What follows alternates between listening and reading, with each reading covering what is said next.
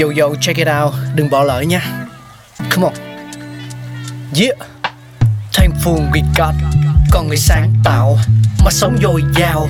Tình tuổi trời sao vương cao là tích tắp.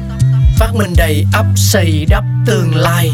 Có một không hai nhưng liệu có ai còn nhớ dùng? Xin được gửi lòng biết ơn vô hạn đến những con người không ngừng sáng tạo, mang đến những phát minh mới thay đổi cuộc sống. Thankful we got.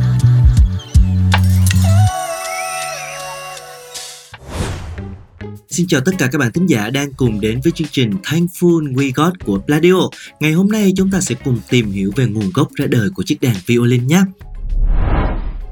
Violin hay còn được gọi là đàn vĩ cầm, một nhạc cụ bộ dây. Theo ghi nhận của lịch sử thì nhạc cụ bộ dây này đã xuất hiện từ rất lâu, từ những cây đàn có cấu trúc đơn giản và còn chưa được nhiều người sử dụng, thì hiện nay cấu trúc của violin đã hoàn thiện hơn và cũng được sử dụng phổ biến hơn.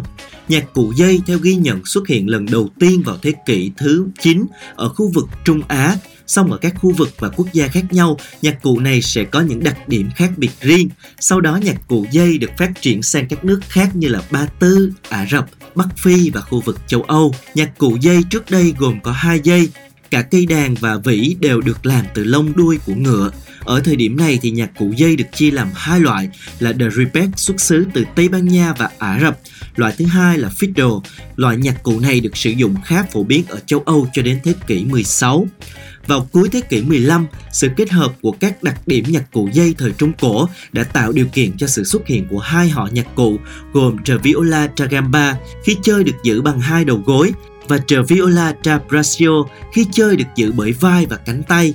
Không chỉ khác nhau về cách sử dụng trong khi chơi mà hai họ nhạc cụ này cũng có sự khác nhau về đặc điểm, cấu tạo và âm thanh.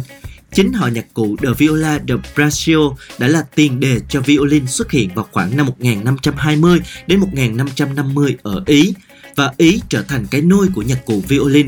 Ban đầu thì violin chỉ được thiết kế và sản xuất với 3 dây, sau này vào năm 1550, đàn mới xuất hiện với cấu tạo gồm 4 dây, đó là thành quả của nghệ nhân Amati. Cùng chính thời điểm này mà violin đã phát triển mạnh mẽ, thay thế tất cả các nhạc cụ dây khác – lịch sử âm nhạc phương Tây thời điểm đó cũng chịu những ảnh hưởng sâu sắc bởi kỹ thuật chơi và khả năng biểu diễn violin. Nhưng thời điểm này thì hầu như là violin chỉ được sử dụng cho tầng lớp quý tộc và thương gia. Thời kỳ hoàng kim của nhạc cụ dây này được ghi nhận là vào khoảng năm 1660 đến 1750 với sự xuất hiện của nhiều trường nổi tiếng là những trường chuyên đào tạo các nghệ nhân sản xuất đàn violin có tiếng. Đến cuối thế kỷ 18, khi các nghệ nhân chế tác đàn violin mất, công nghệ sản xuất đàn dây chuyên bắt đầu trở nên thịnh hành. Các vật liệu mới có giá thành rẻ, gần gũi được sử dụng. Có tiếng thời điểm lúc bấy giờ là nhà sản xuất Nicolas Lupot. Các cuộc cách mạng ở Pháp trong khoảng những năm 1800 đã tác động mạnh mẽ đến thế giới âm nhạc. Nếu trước đây violin chỉ được sử dụng cho giới quý tộc và tầng lớp tư sản, thì hiện tại violin đã được sử dụng trong những buổi biểu diễn công chúng với những đòi hỏi về âm thanh và kích thước mà đàn có những cải tiến mới. Những cải tiến được xem là cột mốc của violin diễn ra vào thế kỷ thứ 19. Ngựa đàn được thiết kế tăng lên để tăng âm cho âm thanh. Các góc bấm của đàn cũng theo đó mà thay đổi, vĩ lúc này cũng được gia tăng về chiều dài và đó chính là những cột mốc quan trọng về lịch sử ra đời của chiếc đàn violin. Hy vọng đã mang đến cho các bạn những thông tin thật sự bổ ích. Hẹn gặp lại các bạn ở những tập tiếp theo. Bye bye. Oh,